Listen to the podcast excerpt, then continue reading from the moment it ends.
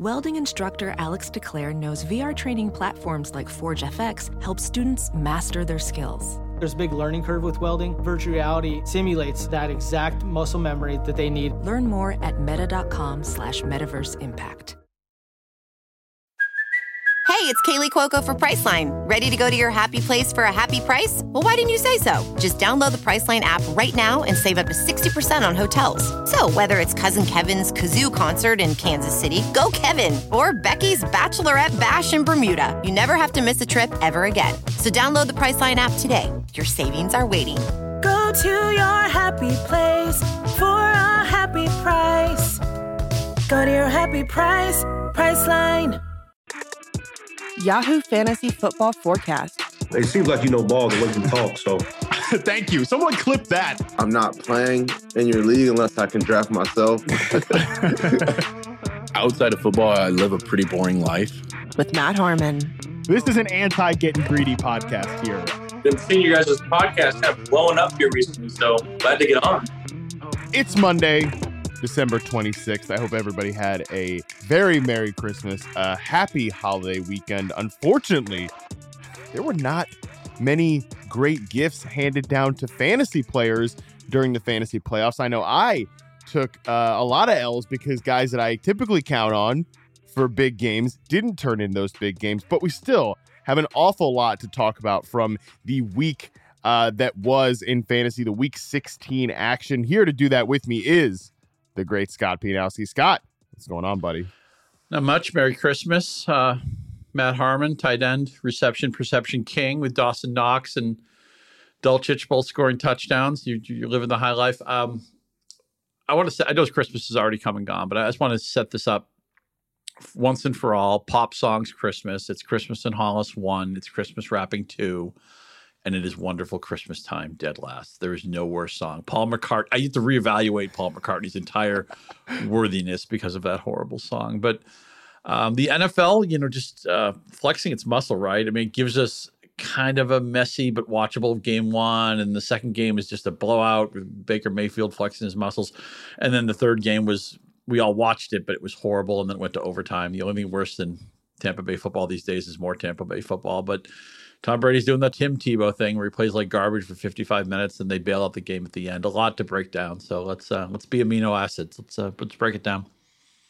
Yeah, we've got an awful lot to get into. And because we have so many games to recap, as a belated Christmas present, the Great Lord podcast has gifted Scott and I the ability to skip one game each. Uh, stick around for the full show to figure out which uh, of those games we do not want to talk about. And we decided just go ahead and uh, skip right through them. But let's start with the games that happened yesterday, Scott, the Christmas Day games. And we'll start with that Rams Broncos game because we got news right before we were start to tape this morning that uh, Nathaniel Hackett, the era is over. They've decided to go ahead and fire Nate Hackett right now uh, here on Monday morning, December 26th. Merry Christmas to Nathaniel Hackett. Uh, you're out of a job, pal. Uh, they did reaffirm the Denver Broncos, reaffirm their commitment to GM George Paton because, you know, when you can recommit to the guy that uh, masterminded the Russell Wilson trade, you just absolutely have to do it. Uh, definitely not making Hackett the fall guy at all. Not that I'm like defending Nate Hackett, but I think there's a lot that Denver's got to look in the mirror and ask themselves right now because, my God, Scott, is there any team right now? That, that you can think of in the league that has a more grim future that they have to stare down for the 2023 season than the Denver Broncos. Yeah, I said on Twitter during that game that if you told me the Broncos were winless, I would have believed you. The only thing they've really been able to hang their hat on this year is the defense has played very well most of the year, but eventually it's like having too much snow on your roof. You know, eventually the roof's going to collapse. And I think that defense just collapsed in part because, you know, Russell Wilson was throwing an interception on every possession in the first quarter and they got behind so quickly. And eventually it's just, you know, the, the morale is bad on the sidelines.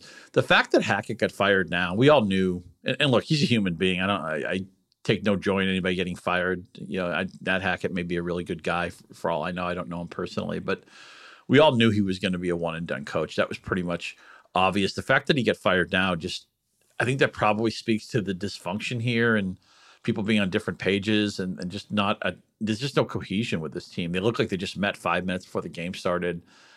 And I thought like the TV programmers thought, because we have the Broncos on standalone games like every other week, it feels like Uh, and thankfully, I think this is the last one. I hope I hope it is. If it's not, please find a way to flex out of it. I, I, can't handle these singular Bronco games. But I'm just curious to see him get fired now. I just it just speaks to how much dysfunction there might be here. I don't know what they how they fix Russell Wilson. I the next coach or the next coordinator has to be somebody who can magically, you know, I don't know, just somehow scheme him up. We see Wilson how much he really struggles to see things in the pocket. And he used to be able to get away with a lot of things because he's so athletic. And now he's, what, 33, 34. He doesn't have the same athleticism. But a lot of things have gone wrong. I mean, Javonte Williams get hurt a million years ago. They lost Tim Patrick to the detriment of my best ball teams, you know, in the summer. So that that was part of it. A lot of just re- really everything has gone wrong for the Broncos this year. But in addition, they, they hire the wrong coach and they make a huge trade for the wrong quarterback. So it's, it's like they hit every pothole there was on that highway.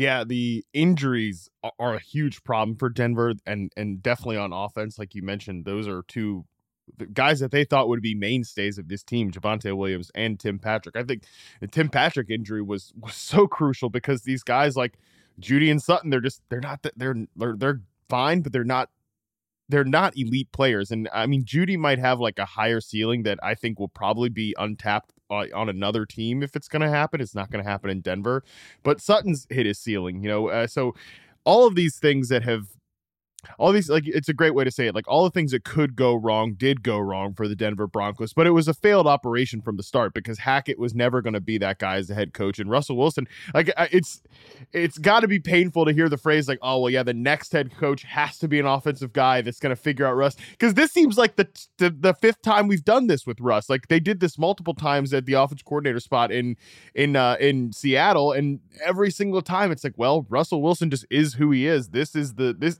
every offense becomes the Russell Wilson offense. And now a Russell Wilson offense looks a lot like this because I still think that it's all failed and it's all doomed because he still doesn't have an understanding of who he is. Uh, did you see that clip um, where Sutton is like losing his mind because old uh, you know, like Russell Wilson's not taking off and scrambling. It's just crazy. That's so emblematic of uh of where we are right now.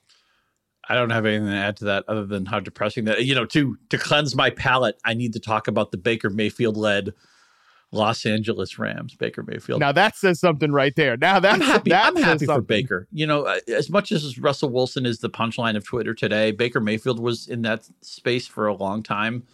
And I, I know the the Raiders game, he didn't play particularly well until the end of it, but he bailed it out he obviously plays well here. And, and you know, Cam Akers and Tyler Higbee both had blow up games. And there's been some talk on Twitter from people I respect, you know, like people like Matthew Berry and and David Kluge. They're talking about, oh, you know, Akers and Higbee. I feel sorry for people who lost to those guys in fantasy.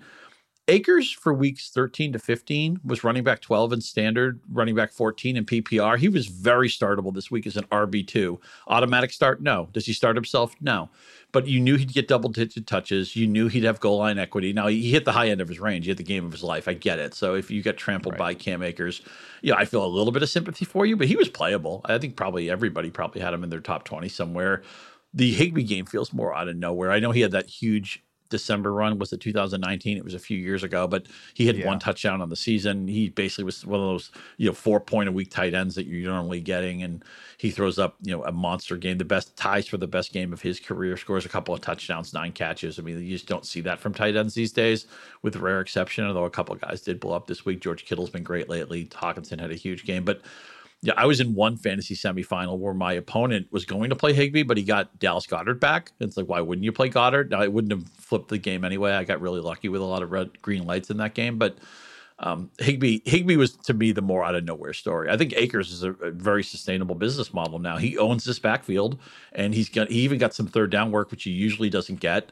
And Mayfield's been okay. Mayfield hasn't been horrible, and Sean Payton's still coaching his butt off, man. And, and he's done really well against teams where he knows the the coordinator. Like in this case, he knew the defensive scheme of Denver, and he really uh, solved it expertly. Um, it was just nice to see the Rams play a good football game because they've had such an awful season for the most part that I actually felt good for the you know I felt I didn't play Baker anywhere. I don't know how you could have, but I felt good for the Rams in this game because I McVay's another guy. You know, people just wanted to dump on him, like, oh, okay, well, you know, he, you know, where's the genius now? You know, well, how come Sean McVay doesn't have the answers anymore? Sean McVay's still a hell of a football coach.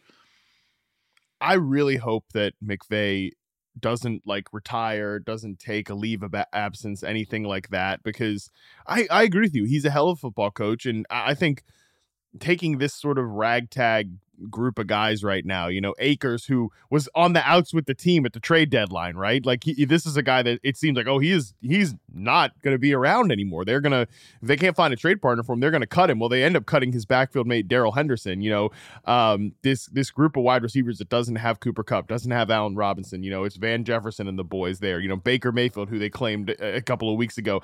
I, I love seeing him sort of adjust against a good defense in Denver. I mean, I, am with you that there might be some guys there that are starting to check out because they know this is not like a serious operation right now. They know they're they're getting a, they got a dead man walking at head coach. They know they've got a huge problem at quarterback, but still, it's a defense that by and large has been pretty good this year, and I, I, they went up and down the field on them in, in this game. And I don't know, I, I just think from a legacy building standpoint, I I would personally like to see McVay stick around and and kind of have a counterpunch to the the the Super Bowl era Rams and like what what else is going to happen here? I mean, I don't know. I agree with you. He's a great football coach. I think that it would be a really, it would be real, it would be a shame if he ended up walking away from this team because I know the rumors are out there, but uh, I, I, I would just, I, I hope that we don't see. I mean, he's already been to two here. Super Bowls with two different quarterbacks. Uh, you know, uh, yeah. McVay is on the short list. He's one of those guys that if he did retire or walk away, he'd have as many job offers as he wanted in ten minutes. Like Mike Tomlin never said, you know, I'm done in Pittsburgh. He could get, he could get hired in ten seconds if he wanted to. Sean McVay is obviously one of those guys. I mean, we've got Sean Payton out there right now. Uh, maybe he's. I don't know why the hell Sean Payton would want to. He could. That guy could have any job he wants, right? He could pick and choose. Uh, I don't know why he'd want to come to, for this Denver situation and be like, "Oh, I'm going to be the guy that's going to fix Russ Wilson." But um, they do at least have money. the Broncos at least All have a lot money. of. They got that Walmart money, man. So that could be that could be a, a, potential Sean Payton landing spot. Let's move on to the next game here. Packers 26, Dolphins 20. Oh man, there's a lot of different uh, directions we could go here. Um, the Packers have won three straight, uh, and man, this this was as as depressing as a game you could possibly get if you were like a a, a big time Tua backer in this island spot here. Yeah, when when the timing offenses don't work, when the receiver and quarterback aren't on the same page, it leads to some really awful stuff and some ugly interceptions. Which Tua threw a bunch of them in the second half. They don't score in the second half. They miss a field goal and now it's all this well is, is Tua just succeeding because of Hill, because of Waddle, and, and, we have to go back to all that stuff. Meanwhile, every Minnesota Viking fan is petrified that somehow the zombie Packers are going to make the playoffs as the seven seed and beat Minnesota. In fact, Green Bay is favored this week. I try I, I try to block out the off the uh, point spreads until I've managed to work on them myself, and then I compare them. But it came up on Twitter somewhere, so I couldn't avoid it the um, Packers are favored over the Vikings. Man, Minnesota gets no respect. I get it. I've I've kind of been dubious of how much I should respect Minnesota too. We'll talk about them later. But you know, you know, the, another thing with the Packers, by the way, Aaron Rodgers. It, it, it's like somebody told the Packers, if Aaron Rodgers throws for 300 yards, he has to retire. They never, they always, every week it's 238, 240, 222, 219. I know. I thought this was the week too. I thought this was going to be the week he, he had that 300 yard game it's interesting. You, you, see the the score, and you know, the Packers win, and they get almost no fantasy juice out of this game. Aaron Jones got dinged up. Christian Watson got hurt. Nobody played Allen Lazard. Yeah, the touchdown goes to Marcedes Lewis. Uh, you know, uh, Dillon Dillon got the touchdown deodorant. Every other Packer, uh, other than Mason Crosby, because they had to settle for all those field goals. And uh, and, and by the way, man, I why would anybody i'll talk about this more with the minnesota giants game. If anybody who suffered through the cold weather kickers when there were so many obvious warm weather kickers you could have gone to i picked up sanders in one of my leagues. He was fine. I mean i, I wanted him to make the kick in the second half but it, it's it's like this is not this is not 3d chess here you know? It's december. The weather's nasty a bunch of places. You know go indoors with your kickers but um, where are we with Tua, man? Uh, for fantasy, he's as long as he has that Hill and Waddle undertow, it's not really a big deal. I think he's actually a pretty easy solve for fantasy. But I mean, five years from now, is Tua going to be in the middle of this long, glorious run with the Dolphins, or is somebody else going to be the quarterback? Man, I, it's really tough. Um, God, they've lost four straight. Uh, the Dolphins, and and three of those four games, he's looked he's been the problem. I think the reason they've lost those games. That that's pretty bad. Um, and it's just crazy that you've got a receiver corps that's capable of unbelievable things. And th- you, you can't help but watch any any of these Dolphin games, Scott. And I, I don't care how big of a Tua fan you are. And I, I like Tua. I, I think he's a pretty good player. But eh, you can't watch those games and not be like, man, anybody could do this, right? Anybody could run this offense because of how good these guys are, because of how uh, wide open they are. And, you know, Jalen Waddle taking like a little 12 yard pass and running 84 yards. I love that. The Waddle touchdown is one of those. This is really a touchdown highlights. Yeah, this is really a touchdown. Yeah, I know, right? Like this guy is going to score a touchdown. Like watch where he caught that ball. It's it's unbelievable stuff. And I definitely just can't help but feel like Tua is going to end up like Jared Goff with the Rams. You know, we just talked about that with with Sean McVay that he will eventually be a guy that they look at and uh, you know, and obviously the Rams ended up extending Jared Goff before bouncing him out of town uh, in the Matthew Stafford trade. I don't even know if the Dolphins get to that point with with Tua. I mean, he's he's a really nice fit for the anticipation he has, the accuracy he has, but he's just a limit. I, I still think he's a limited quarterback, and uh, while he's certainly like above average. He's certainly starting caliber. I can't help but wonder if they if the Dolphins get to a point too where they're like, yeah, you know what, we'll we'll we'd like to ride somebody else in this spot rather than extend him. I, that's how I. I am sure a lot of quarterbacks in the league were like, yeah, I'd like to be throwing the ball to Tyreek Hill and Jalen Waddle. Those guys are just ridiculous. I also wonder what may have really hurt Miami in this game. We know the Packers can't stop the run, and Miami was running the ball fine. And then Mostert has a late second quarter fumble. Miami's on the move. Looks like they're going to score again. Yeah. They actually ne- never did score again. And after that, Mostert didn't play a lot. He also was part of another um, turnover where he had a miscommunication with Tua. So it's one of those picks that looks horrible for Tua, but for all we know, maybe it was Mostert's fault. Uh, we, we don't know what the exact assignment was. We know that Tua and Mostert weren't on the same page. So when you see, I know a lot of people who had Mostert props or Mostert fantasy interests are, are, frustrated, like why didn't get more touches? I think the fumble and the pick probably, at least the fumble, maybe the pick too, although I'm not sure of that, probably played into it. But Miami probably has to wonder why didn't we run all over these Packers? Everybody's run all over them. We have two backs who could have done it, and we got away from that. I don't know how much the fumble played into that, but I think that was a big inflection point in this game and how the Packers stole it. I still don't think Green Bay is a good team. Man, they had everything go right. They win this game, and every other team that's in their orbit to try to make the playoffs, they all lost. All the teams they needed to lose lost. It's amazing how everything fell Green Bay's way this week, but I'd still prefer them not to be in the play. Other than the fact that like, he's Rodgers, and it will be an interesting story. And what is uh, LaFleur's now fifteen and zero? Oh, I think is the December head coach. I don't know if there's anything yep. to that, but um, it's, it's his time of year, I guess.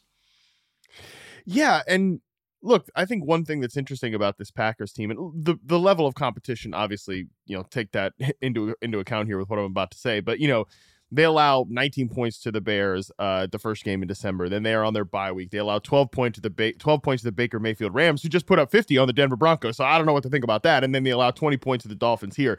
The biggest problem, and I know that from a fantasy angle, we talk about the Packers offense all the time. We talk about these receivers and Aaron Rodgers, and is he on the same page with these guys? He no 300 yard passing games, no top 10 fantasy weeks, all this stuff with Rodgers. But I think the biggest problem for the Packers this year, um, it's been pass protection one and two um, their defense has not been at all like they have all those first round picks over there. They're, they're never a needle moving defense. I, I do kind of wonder if that unit might be, you know, turn the corner a little bit as they get healthier, but also as they, you know, maybe just get guys more integrated.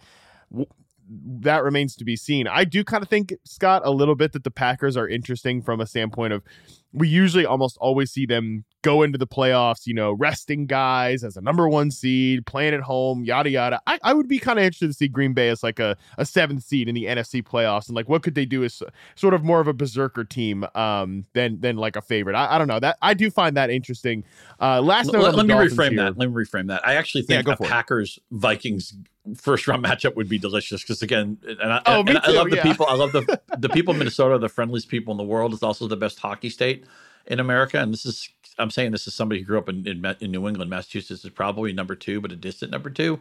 I love Minnesota, but having them have to be par- petrified that they're going to lose to this Packers team in round one, it actually would actually, which they are right now, and they're playing this week. Yeah. that's really fun. I, I think a Packers Vikings round three in the playoffs would actually have a lot of juice. Yeah, um, and there's no better fan base about being like, oh my god, this expecting disaster, just waiting for the worst to come than the Vikings. Uh, they're they're at least pretty good about that. Uh, the Dolphins have the Patriots and the Jets on the schedule here. They're currently the seventh seed. Uh, Five thirty eight has them a sixty seven percent chance to make the playoffs.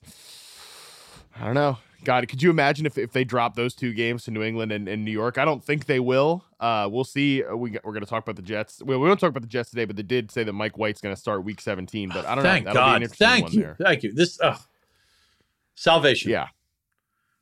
For real. I mean, the Jets have played four I- quarterbacks this year, and Zach Wilson's the worst of the four. What does that tell you? A, a guy I had never By a lot. actually heard of. I cover the NFL.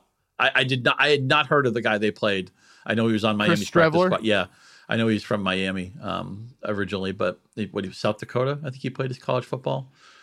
he's he's a CFL legend, uh, Chris Streveler. Zach I mean, Wilson is yeah. has been their fourth best quarterback this year, and if they played somebody else a quarterback, he'd be their fifth best quarterback. Oh, thank God! I'm so glad you told me that. My, my day has been me. Boxing Day has been has been sal. You know, we have salvation, man. We have salvation. The the Jets have boxed up Zach Wilson, and Mike White is going to save us next week, so we can play Garrett Wilson, so we can play maybe Elijah Moore. You know, we at least feel good about the offense. I, I don't even who are the Jets playing next week. Miami. I don't know off the top of my head, uh, but uh, at least we can at least we can watch the game uh, and not feel like. I mean, that is just it was. That's another fan base that's They always play- waiting for the for the sky to fall too. By the way, the Jets. I mean, they haven't been to the Super Bowl since Super Bowl three, which was a long time ago, Matt.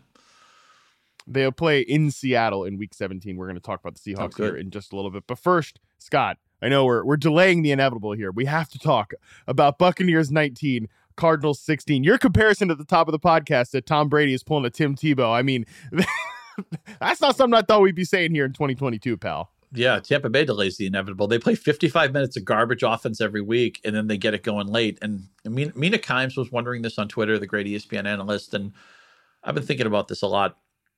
Why can't Tampa Bay replicate what they do late in games? Great question.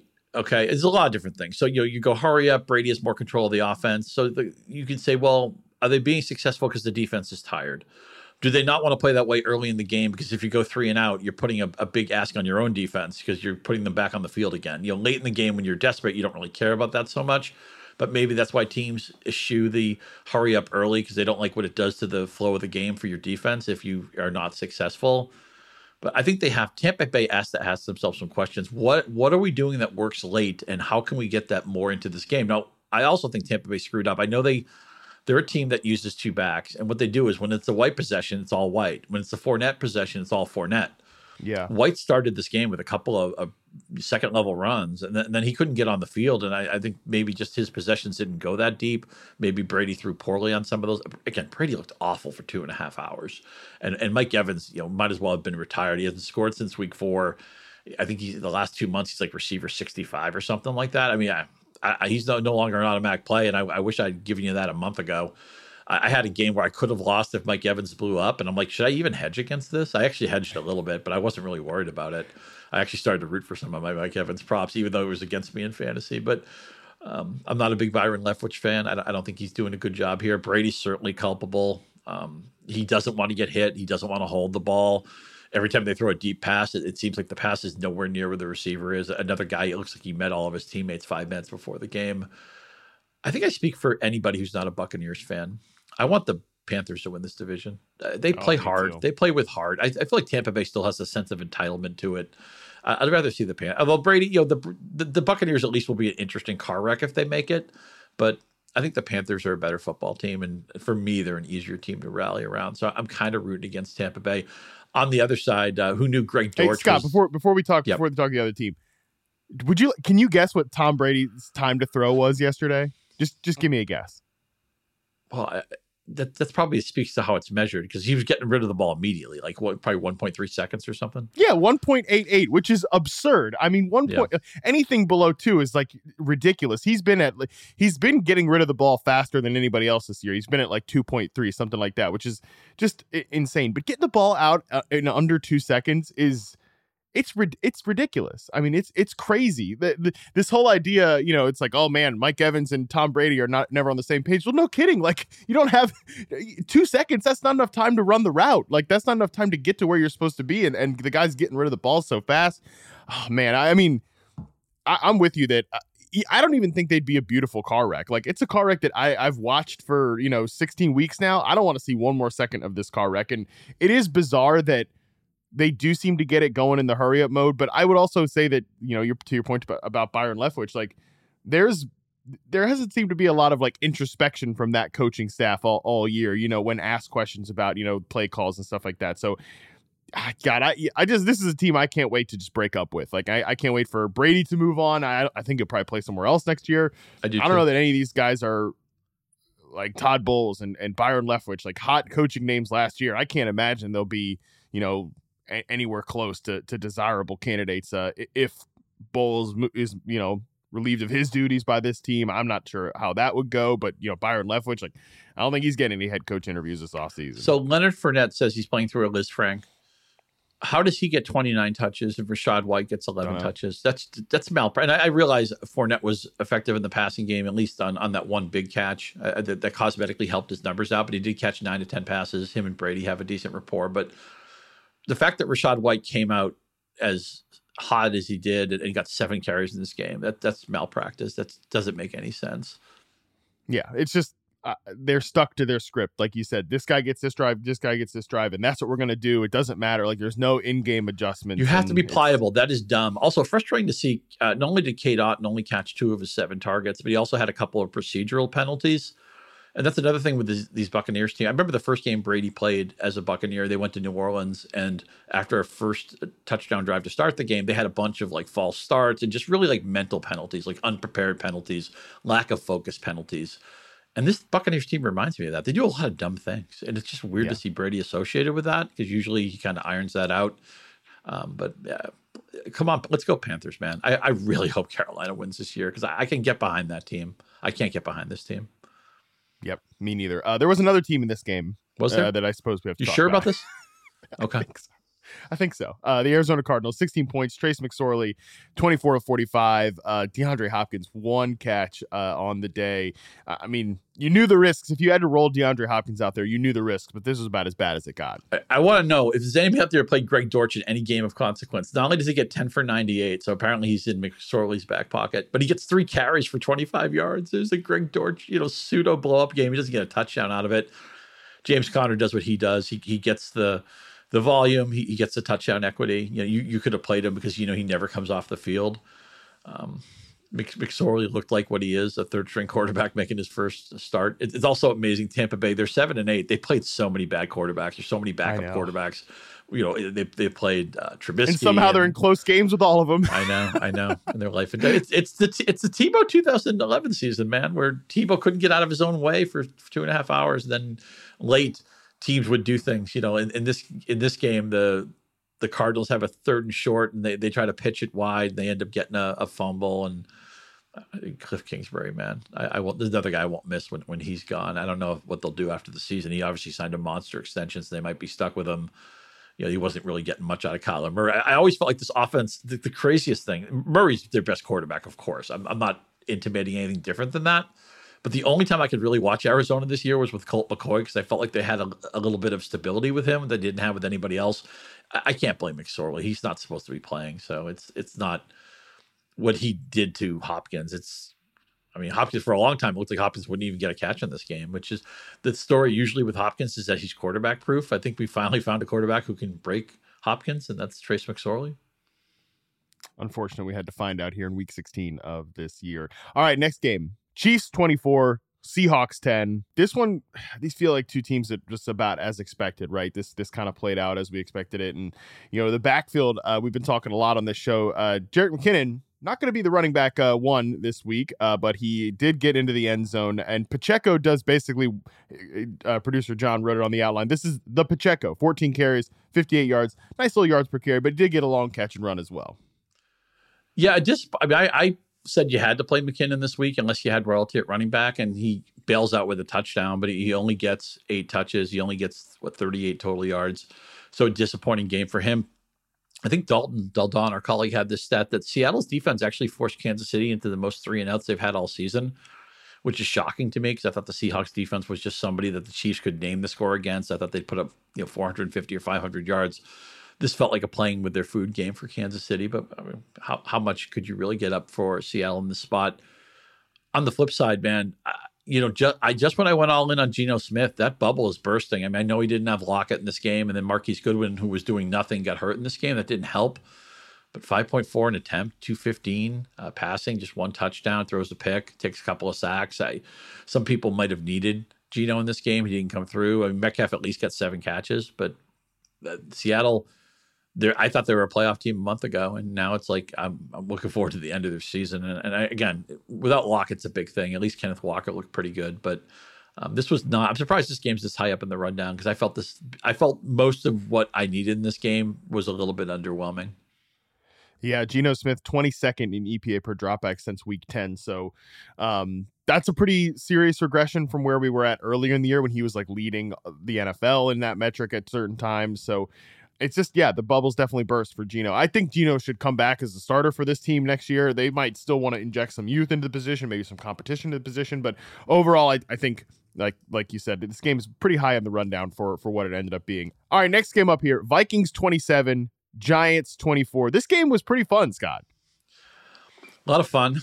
Uh, Justin Jefferson might be the number one pick in fantasy next year, and he man, he's done it in the money weeks. I think twenty five or more fantasy points, three straight games, and just a twelve for one thirty three and one. You, and you won't even remember this game for Jefferson because he just does so many games like this. They they run together after a while only Kirk Cousins could like throw for 299 and three, and you, you, still feel like he left some stuff on the table. 6.2 yards per attempt. He doesn't have great metrics this year, but uh, Hockenson had a big game. Actually, I was surprised. I didn't notice until this week that Hockenson he he's been productive in Minnesota, but it's been mostly because of a volume boost. His efficiency was actually better in Detroit, but he looked terrific today, and he's still in his mid 20s, first round pick. Maybe he's ready to cash in on his pedigree. I talked last week in the preview on Thursday. And, and this is like fantasy 101 that like, okay, it's December, there's a lot of cold weather, you know, try to go indoors with your kickers. It's, it's pretty obvious, right? And I had a couple of people write to me, including my, my dear cousin, uh, Dennis, after the game, like, yeah, I, I, I know I should have played one of the kickers in Minnesota. You know, Gano's a good kicker. I don't think Joseph's a great kicker, but he was indoors. Instead, he rolled with McPherson or Folk or some combination of that with his playoff teams, and they Oof, they yeah. they were missing everything in New England because the weather was so horrible you, you just look if you want to play Justin Tucker, no matter what, I'll get it. But kick, kickers, there's so many good ones. The level of kicking, and, and I realize that look, they moved the extra point back, so I think we maybe sweat kicking more than we should these days. But it's really simple. If, if there's bad weather involved, don't mess with that kicker. If there's in good weather or an indoor game involved, and also, I mean, the Vikings can't stop anything with their pass defense, so this game looked like it was going to have scoring it's, a, it's one of those rare fantasy games where just about anything. Dalvin Cook was a mild disappointment, but I think anybody else you played got there, right? All three Giants receivers got there. Barkley got there. Jefferson got there. Hockenson got there. I guess Thielen would be the other piece of collateral damage. But a fantasy game that's clean. You know, Daniel Jones did a lot of running. He went over 300 yards. This is about as clean a fantasy game as you could have gotten. It's because, well, the Giants secondary is sketchy and the Vikings secondary is horrible, and they played indoors. You know, it wasn't yeah. hard to get to this game. No, it really wasn't. There were so many things that could have led you to uh, this being a great fantasy ecosystem, a great game environment. It, it it it pulled through despite the lack of talent in the Giants receiver corps.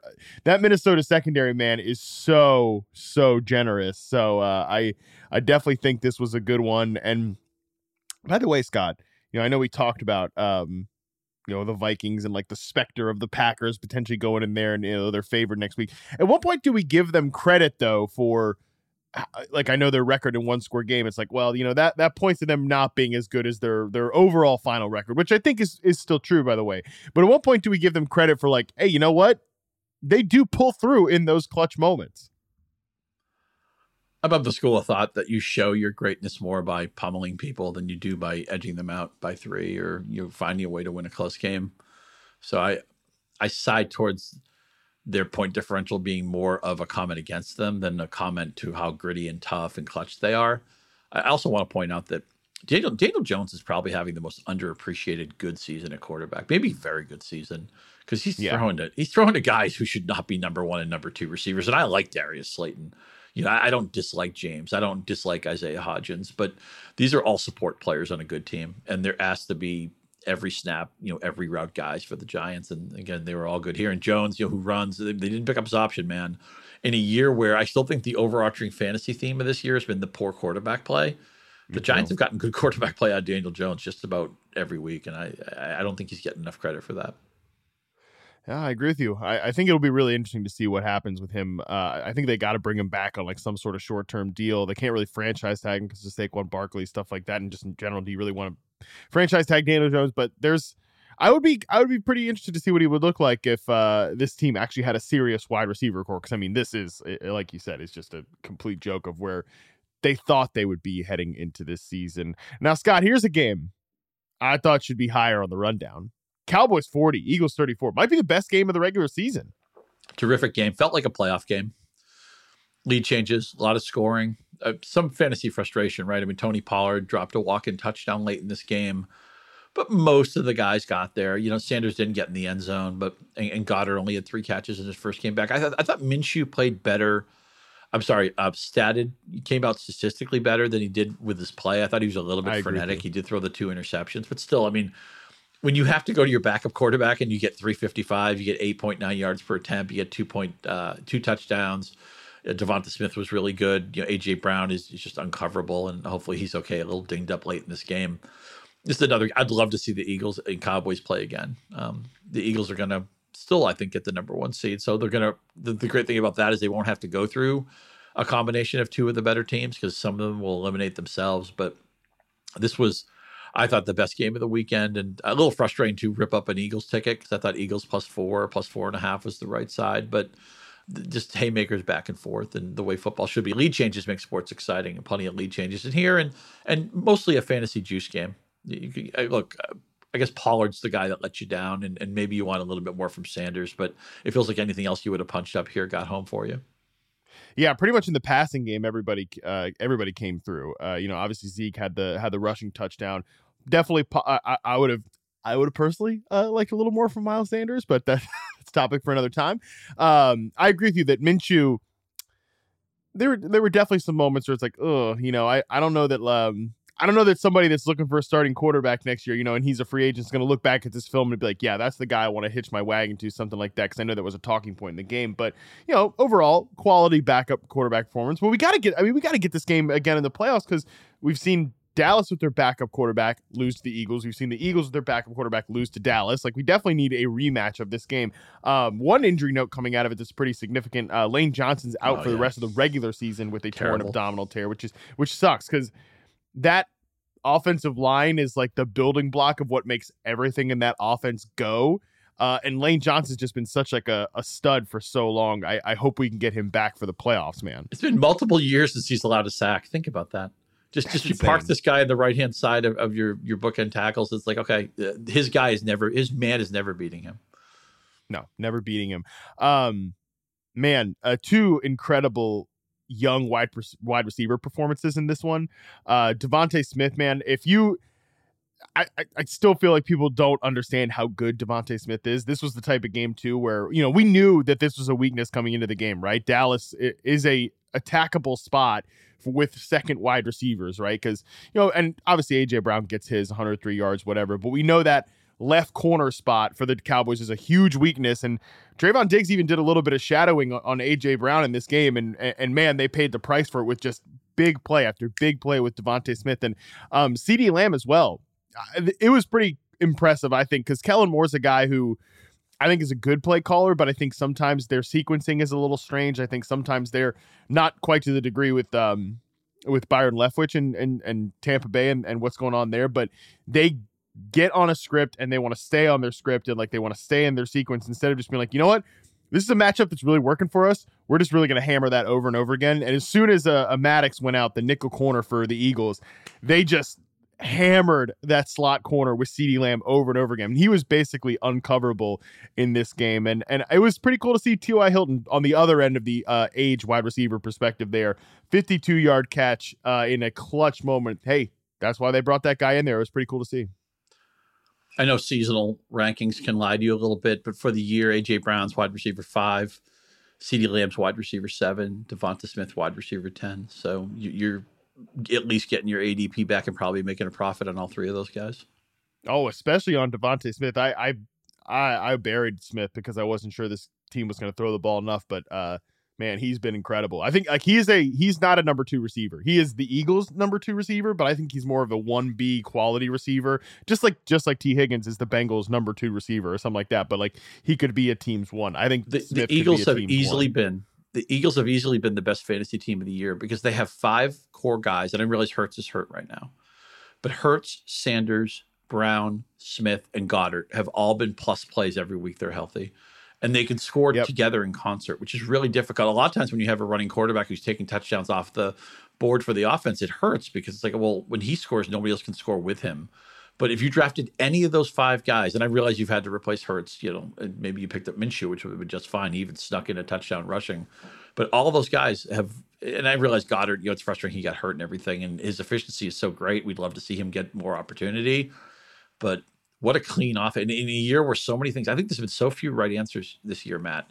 I feel there's just has been a handful of right answers. Then there's been like some of those timing plays. Like if you had Devonta Foreman at the right time, you picked up Jahan Dotson yep. at the right time or something like that. But the Eagles' offense is one gigantic five man right answer. It really is to the point that um, anytime Minshew dropped back to pass and a, and a, and a throw went to Quez Watkins, I was like, okay, hey, that that'll be enough of that. Okay, listen, I it, it's you know Watkins only comes away in this game with five targets. It's not like he got peppered or anything anything like that. But you know, one catch, 19 yards on those five targets. Like, all right, Minshew, that's enough. Get back to your core guys. Okay, like that that'll be enough of that. Uh, all right, we're gonna take a quick break, and we come back. We got to talk about Scott Pianowski's Carolina Panthers on the other side right after this. Ophthalmologist Dr. Strauss has seen firsthand how the metaverse is helping surgeons practice the procedures to treat cataracts. Cataracts are the primary cause of avoidable blindness. He works with a virtual reality training platform developed by Fundamental VR and Orbis International to help surgeons develop the muscle memory they need. The result? More confident, capable surgeons. And even more importantly, patients who can see. Explore more stories like Dr. Strauss's at meta.com slash metaverse impact. All right, Scott. Panthers 37, Lions 23. David Tepper said when he fired his, you know, previous prized possession in Matt Rhule, right? They gave him that absurd contract. You know, Tepper's going to get his man. He's going to get on the plane. He's not going to let the oh Matt Rhule out of his grips. Well, he ends up firing Matt Rhule. fewer than three years on the job. He said of Steve Wilks once they made that move. Oh yeah, if he does an incredible job, he'll be in consideration. I think Steve Wilks has done an incredible job here with these Carolina Panthers. I do. The, the only frustrating thing for me in this game, I mean, look, 320 yards rushing for Carolina over Detroit rushing defense that had played exceptionally well for about two months now. They yeah. just absolutely, it's just like Buffalo's just trampling a stampede. It's frustrating that D'Onta Foreman was so that un, that's not unimpressive, but he hardly played in that Pittsburgh game. It would have been really hard, I think, for a lot of people to have any faith in Foreman this week. So you would have missed out on 165 and a touchdown. You know, Hubbard was really good. DJ Moore two weeks in a row, double digit points. I mean, I know Darnold's not throwing a lot, but Moore's come through. And, and, again, as Dalton pointed out, you know, the slot coverage has been so bad for the Lions this year. It, it looked like a DJ Moore spot, and it was.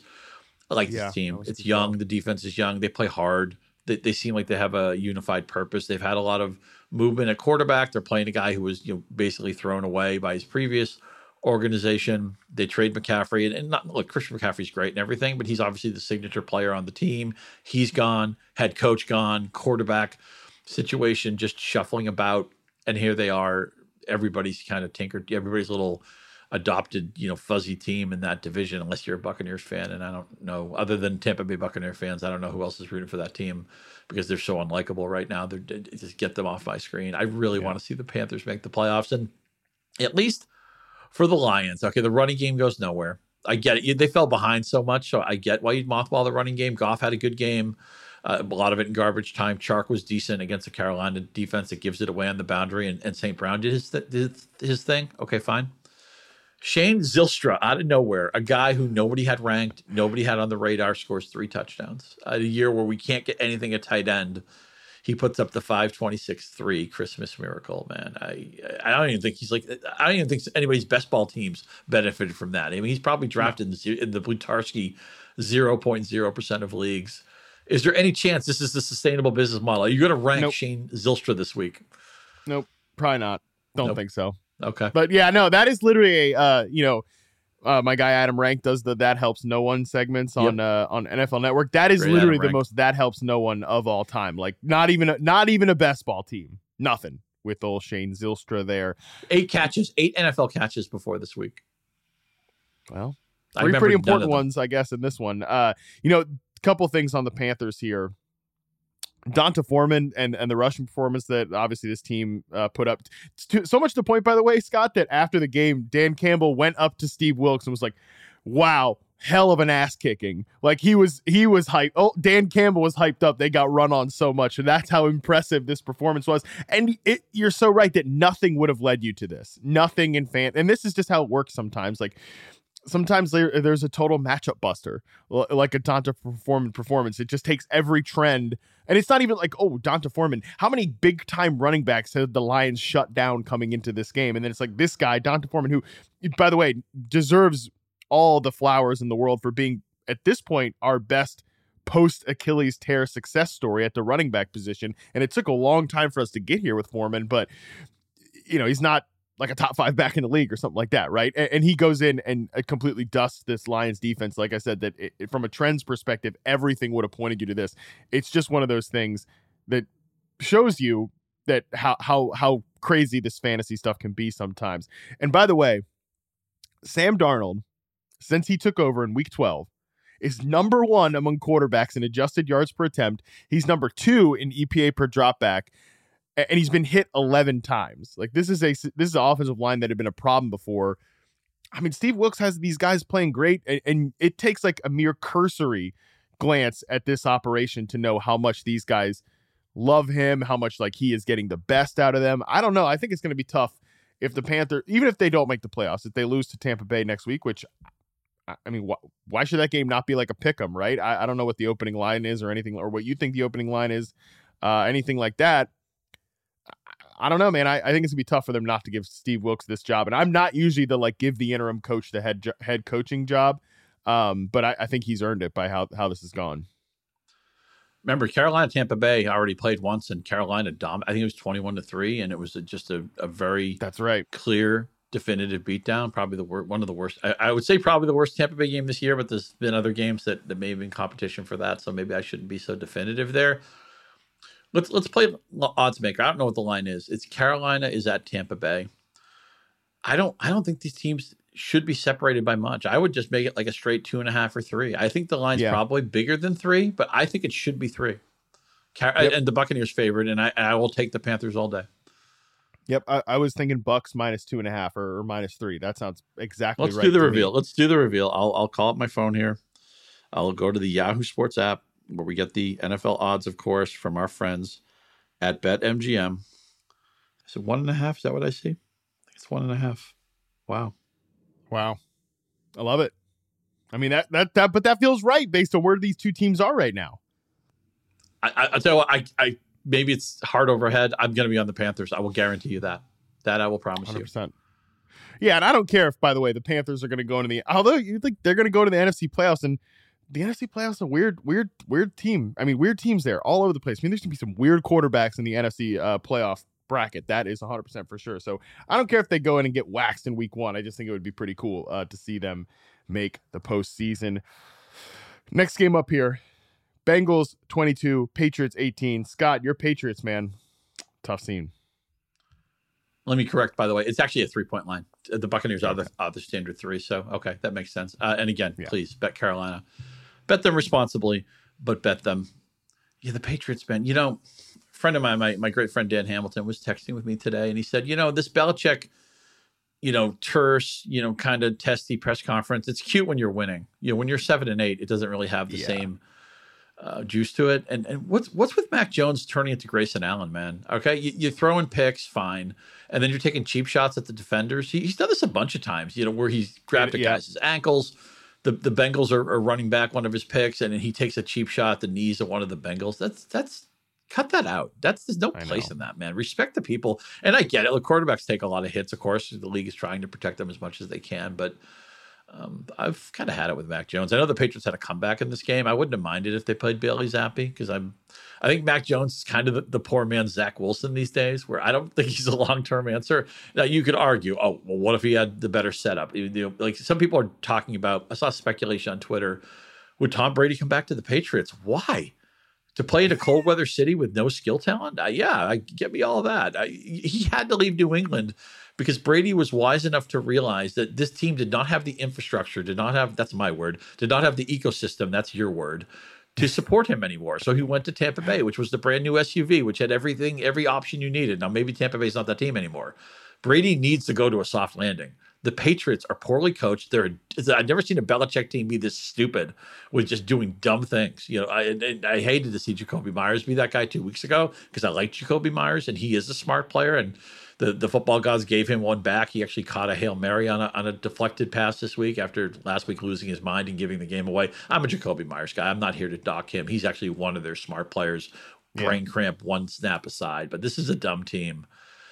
And it forces the question I can't believe I'm saying this, but I mean, you know, Belichick's, you know, 69, 70, something like that. I mean, coaches, Bill Simmons wrote uh, maybe 15 years ago, and whatever. Bill Simmons is, you know, not like my NFL go to for analysis, but he talked about back in like the mid 2000s, is 55 the cutoff age for coaches? And, and he at least made a reasonable argument. I'm not to say I agreed or disagree with it, but he made the point. Belichick's he's at an age now where I, I don't know. Is it better for them to move on? I know he wants he, he has a really acute sense of history. He wants to pass Halas, and I, I, do think he's on the Mount Rushmore of coaches. He's probably the best modern coach of all time. But yeah, this team has so many. I'm so sick of this team, and I realized they could have won the game late if Stevenson hadn't fumbled and maybe his forward progress had been stopped on that play. But I do not like watching this Patriots team. And as a New England guy, I grew up in New England. I don't want them to make the playoffs. Just get a better draft pick. This team has no upside. I'd rather a team that can actually beat some people. I'd rather see the Jaguars make the playoffs than the Patriots. I'd rather see the Jets make the playoffs than the Patriots. I'm supposed to hate everything from New York, but I, I just this New England team is just frustrating. Oh yeah, I mean, and and at this point too, their playoff odds have, have pretty well dwindled down to about twenty percent. Uh, yeah, the Patriots. Toast. I don't think you have to. Yeah, that's too much. that's that's a chance I don't want to take right there. And your point about Mac Jones is well taken too, because number one, he doesn't make himself likable enough uh, for me to feel bad for him to be in in this situation, considering these cheap. I mean, because that that stuff is so bush league. It's ridiculous. To so bush league. It's exactly what it is. It's bush league. Don't do that. Respect yeah, respect the guys who who are the gladiators that you are. You know, it's just there's no place for it. There's no place for it, and um, yeah, I mean, I, I do think that Mac Jones has been ruined a little bit by what's going on in New England. Like, take the skill position players aside uh, Matt Patricia. Like you don't need to say any, those two words. Do it. Do it justice. That that's all right there. And I do wonder about Bill Belichick. Like if like Robert Kraft had some pretty harsh words for Bill. Uh, in you know, or at least didn't spare any words at the last year's owners meeting when he was like, "Yeah, losing in the playoffs like this much is not acceptable" or whatever. I, I kind of wonder if Kraft goes to Belichick in the offseason and says, "Hey." You need to you need to make some coaching staff changes. And you know, Doug Pederson is not like Bill Belichick in terms of the history of coaches and all that type of stuff. But when the Eagles did the same thing to Doug Pederson a couple of years ago, they were like, "Hey, you need to make changes to your coaching staff, or or we're gonna have to find something else here." And Doug's like, "I'm no, I don't want to change my coaching staff." So they parted ways with Doug Pederson, and who's a great coach, and he's coaching the Jacksonville Jaguars. Great. I wonder if the Patriots do the same thing. Like, hey, no, you need to make a real offensive coordinator hire, like not this joke of a situation we've got going on right now, and I wonder how Bill responds to that. I think it will be one of the most interesting. They're, they're going to fire. They're going to fire assistant coaches. Another reason is, and Belichick would never say this because he won't give us a straight answer on anything. But if you're a genius head coach and your team stinks, it can't be it can't be your fault. It's going to be the fault of somebody else. So they get a scapegoat. Like the Colts. I joke about the Colts having a different scapegoat every week, right? One week it's Matt Ryan, one week it's the offensive coordinator, one one week it's it's um, Frank Reich they're they are going Joe and, and Belichick was screaming at Joe Judge at one point during this game, which is what happens in you know on the sidelines. You know, it's heated. Yeah, you're in the battle. You know, I, I get it. Some of that is even healthy to a certain degree, but uh, I think Patricia and Judge are as good as gone. And this team, you know, for years they had Dante Scarnecchia, who was their offensive line guru and, and probably the best. Uh, one of the best assistant coaches of all time, and eventually he just got to a point he didn't want to coach anymore. I think he was in his 70s, and so many years the Patriots start the season with a kind of a ragtag offensive line, and he would mold them into shape. And I, I, don't think they've ever found a good replacement for him. And as much as you can criticize Josh McDaniels for a lot of things, and maybe he shouldn't be a good head, uh, he's not a good head coach, maybe not, but he was a good coordinator. I think they yeah. definitely they would take him back in a second if they could get him. But um, Judge, Judge and or Patricia, at least one of those guys is gone. I think they're both going to get fired. And uh, maybe Bill O'Brien comes back. I don't know. There's going to be somebody else calling the shots this year on this offense. That's for sure. Yeah, that is for sure. All right, we got to go kind of more, more, a little more pace here through these last few games, uh, and some of them definitely deserve a bit more pace here. Bills thirty-five, Bears thirteen. Buffalo ran all, all over the Chicago Bears. Eight point two yards per carry as a team. Devin Singletary had twelve carries for over hundred yards and a touchdown. James Cook got in with 11 carries, 99 yards, and a touchdown. Of course, Josh Allen had his usual rushing line as well 6, 41, and a touch. And we got the Dawson Knox touchdown. Uh, too bad it's not going to help any of my fantasy teams actually be any good because, you know, guys like Steph Diggs, two catches, 26 yards, whatever. Uh, Buffalo, though, ran all over this Bears team, Scott. And I think that was kind of cool to see for a team that we don't typically see you know, win in that type of fashion. Yeah, I needed Singletary in a game where he actually outscored Derrick Henry. Um, oh, dear listener, you'll notice this nice. is the only Derrick Henry reference on this podcast. Why is that? Well, you probably figure it out because they got they got bounced in our Christmas miracle. But uh, I thought the the Bills were a little bit reckless with keeping Allen as long as they did. They throw a, you know late a couple of late touchdowns. Allen runs one in. He throws the last minute touchdown to Dawson Knox. Given that the game was out of hand by then, I wouldn't be tempting the gods in that way. And tough for Stefon Diggs managers to see him going through a slump at the wrong time. But the, the Bills are pretty much who we thought they were, and so are the Bears. Yep, completely agree there. All right, Steelers 13, Raiders 10. Uh, the Steelers did not lose on Franco Harris Day, although they uh, they made it close. It was kind of fun to see the Steelers come back uh, late in the end of this one, although not fun. I mean, for the Raiders and you know Derek Carr, three interceptions, three sacks. You know he's again saying after the game how much he, how tired he is of this. Josh Jacobs similar sentiments as well. Like I don't know. That's some bad vibes there for the Raiders, but uh, the Steelers were able to pull out a close one with a pretty nice la- final drive from Kenny Pickett in what was usually a what was largely an, a forgettable game here. They were the better team. They had 350 yards of offense, and you know if you look at the Pittsburgh defense, okay, the Bengals got them pretty good, but since their bye week, they've allowed 108. And I'm going to take the Bengals game out, 408 yards. The other games for Pittsburgh's defense, 186 yards allowed, 290, 306, 309. They limited Carolina, our fuzzy little Carolina Panthers, to 209 last week, and then 201 to the Raiders. When you when you're allowing barely over 200 yards, you're supposed to win. All you need is the offense to be quasi efficient. You know, they left some points on the field. Boswell missed, missed a couple of field goals. I think Pickett looks improved. And it's just you know just seeing Pickett to Pickens for the winning touchdown and uh, them winning. The they even changed the the setup of the stadium. They went back to an old school lettering in the in the end zone, and, and they won on Franco Harris Day. It just feels like all is right with the world. That's what should have happened. The team that played better won. The ascending receiver that we all like got in the end zone. Of course, Diontae Johnson would never get in the end zone. We know that, no. but. Um, I was satisfied, but I had a horrible week for my picks. I thank God that Pittsburgh bailed out for me and actually won all the Christmas games. I don't know what that was kind of a Christmas miracle, but I feel when you uh, when you outgain a team 350 to 201, you're supposed to win. So I felt like this result was justified.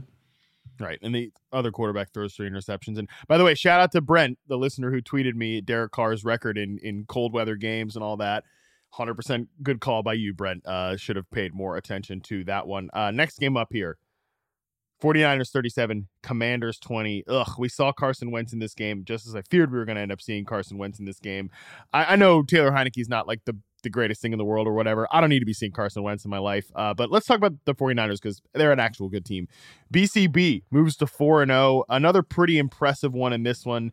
And man, George Kittle just going off at the right time of the year. I know everybody's got their cute little jokes about, oh, good job for George Kittle teams of the consolation bracket. Give me a break. Okay, that enough of that. I love to see George Kittle uh, just fully blooming these last couple of hey, games. Hey, that's my Alvin Kamara joke. Uh, you notice that's the only time we talk about the Saints today. So you yeah. can figure out what that means.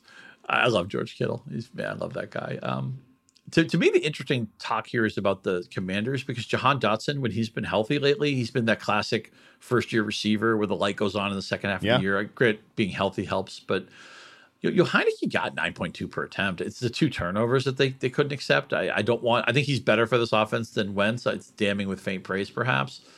They gave Brian Robinson a million carries at the goal line, but the Niners defense is so good they stopped him on all of them. But he, you know, he still got 22 carries.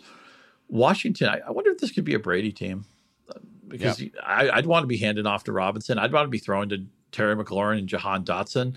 I don't think it's too much of a leap to say that Dotson's going to be. This is going to be the popular take next year for everybody yeah, Terry McLaurin's going earlier than Dotson, but Dotson's the guy you want. I, that's going to be yeah. said. I'd rather have I'd rather have Jahan Dotson at his ADP than Terry. Right, McLaurin you're going to hear that five thousand times. It doesn't mean it's not right though.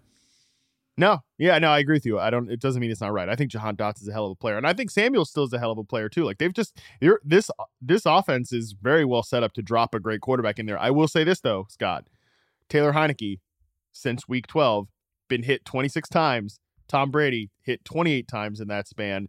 they're going to want to improve that offensive line if they're going to bring in Brady because that I think is the biggest bugaboo right now for the Tampa Bay offense. Although they've got a lot of problems. So, but I agree with you. I think this would be like they're they're the team I want to see what they do from a veteran quarterback perspective because I think I still think Rivera is a great coach. I, I like Scott Turner as a play designer and obviously the skill position talent's great. So um, they just need. I mean, shoot. I know Jimmy Garoppolo injury prone, all that type of stuff, but like even Jimmy Garoppolo on this team, he's so he's so much better than Carson Wentz. He'd be so much better than Taylor Heinicke. Like he would elevate. I, Garoppolo would be a great fit for them. He'd be actually a perfect fit for them, right? Because you wouldn't probably have to break the bank for him. Yeah, I like that. I, I don't know how feasible it is, but did you see after Curtis Samuel scored, he had like the saddest look on his face. All I could think of is he just knocked himself out of the fantasy playoffs, like he was playing against the Curtis Samuel team, maybe. Well, I thought he, I wondered if he's like, yeah, you know what? I just caught a touchdown from Carson Wentz. Carson's the only guy who loves to throw to me more than like Matt Harmon would love to throw to me if he was a quarterback. That was probably what the actual thought was there. Okay. I, Carson Wentz might be the only, might be the big, the only person who's a bigger Curtis Samuel fan in this world than, than I am. Because as soon as like Carson gets in the game, man, he just goes after, he just goes after Curtis, which I think is to the detriment of the offense because they have so many other good players, which Heinicke helps illuminate a little bit there. But yeah, man, I mean, my God, that I didn't see that. I didn't see the face, uh, but I'll have to go back and check. Another great Dalton stat from his uh, weekly wrap up. Every team that's played the 49ers this, this year has lost the following week, which I don't know. It sounds like a possible explanation is that they're so physical they beat you up and that you have a hangover the following week. So uh, let's see how the commanders respond to that. I mean, hey, it makes a lot of sense. This is a tough team to deal with uh, the San Francisco 49ers. I, I'm really interested to see how Brock, how far Brock Purdy can take them, man, because I think he's just playing great. Like I he looks like a little even a slightly upticked version of, of Jimmy G. I'm I'm I hope there's not like a puke on his shoes disaster playoff game ending or something like that to the Brock Purdy story because I think it has been pretty cool. All right. Well, it's a nice seat. It's a great pilot's chair to be dropped into. You have everything that you would yeah. want. All right, your skip, as we mentioned at the top of the show, Lord Podcast gifted us each a skip. You have decided to skip Texans 19, Titans 14. Hey, shout out to the, the, Texans at least for finally getting a win over one of these teams, but we've you've elected to skip that game. I have elected to skip Saints 17, Browns 10. Only notable note there is we knew this was going to be a Taysom Hill game. It was a Taysom Hill game. So that leaves us with one final game. And I don't really know what we're going to say about this one, but I think we should skip this one too. I think we should skip the Ravens and the Falcons. Look, they're getting the ball to London. He had a fumble, fine. Uh, the you know the Falcons backfield is okay. Patterson lost a touchdown run on a on a call. And the Ravens, man, I can't think of a team that has a good record, that has good coaching. They're going to make the playoffs, and they never look good when they win. They they are, yeah. I don't I don't know what it, they're, they're, like the the eight they're like the eight five offsuit of the NFL, where it's like you know you shouldn't be trusting them. You trust them, you somehow you end up making a ragged two pair, and the guy with Kings is like, how did I lose this hand? They got Sammy Watkins off waivers. He caught a 40 yard pass. He's wearing number 82, Scott. How how awful does that 82 look on Sammy Watkins? Not many players can wear their age on their uniform, but I guess Sammy Watkins can. Was he really the 2014 draft? I swear he was drafted with Randy Moss, but Sammy Watkins is still here. On that note, I think that is going to do it for us. Uh, hell of a job, Scott. Uh, appreciate you for everything and, and I hope you had a great Christmas, man. Uh, this was this was it was good to good to chat with you after this one. Always is. Uh, sorry to be long winded, but it was fun. It was therapeutic. Good luck, everybody, getting what they need tonight, and uh, you know, let's win some championships next week. Uh, I need I need my uh, co-host Austin Ekeler to fumble like five times, and uh, is he willing then, to do that for you? Can you can you call in a favor, or what, what do you think? I, I don't know. I mean, it's not too much to ask for a pal, right? Like just fi- I'm just asking for five fumbles. You know, five fumbles, and maybe tell Brandon Staley you're you know walk off in the middle of the game. I, not too much, right? Hey, yeah, you can fumble five times and still beat the Colts. I don't think it's too much to ask. Is there any team that could do it? It's probably the Chargers. I, I wouldn't put it past them. yes, you're not wrong there. All right, that is officially going to do it for us. Can you really call yourself a sharp fantasy player if you're not following at Scott underscore Pianowski? I don't think so. You can and should, I guess, also be following me at Matt Harmon underscore BYB and at Yahoo Fantasy for the best memes in the business. Uh, fresh off tonight's Monday night game, as we mentioned, LA Chargers running back Austin Ekeler, maybe fresh off five fumbles. Who knows? He'll be back with me on Wednesday for a new episode of Ekeler's Edge. The waiver wire pickups will return next season. Don't worry about it. You don't need to pick anybody up here at the end of the year. Give me a break. Until then, we're out.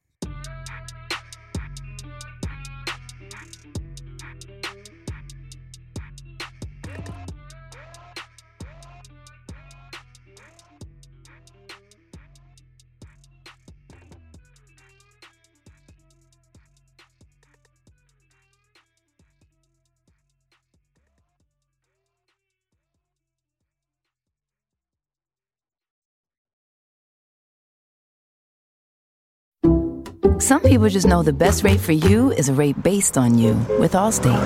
Not one based on the driver who treats the highway like a racetrack and the shoulder like a passing lane. Why pay a rate based on anyone else? Get one based on you with DriveWise from Allstate. Not available in Alaska or California, subject to terms and conditions. Rates are determined by several factors, which vary by state. In some states, participation in DriveWise allows Allstate to use your driving data for purposes of rating. While in some states, your rate could increase with high risk driving. Generally, safer drivers will save with DriveWise. Allstate Fire and Casualty Insurance Company and affiliates, Northbrook, Illinois.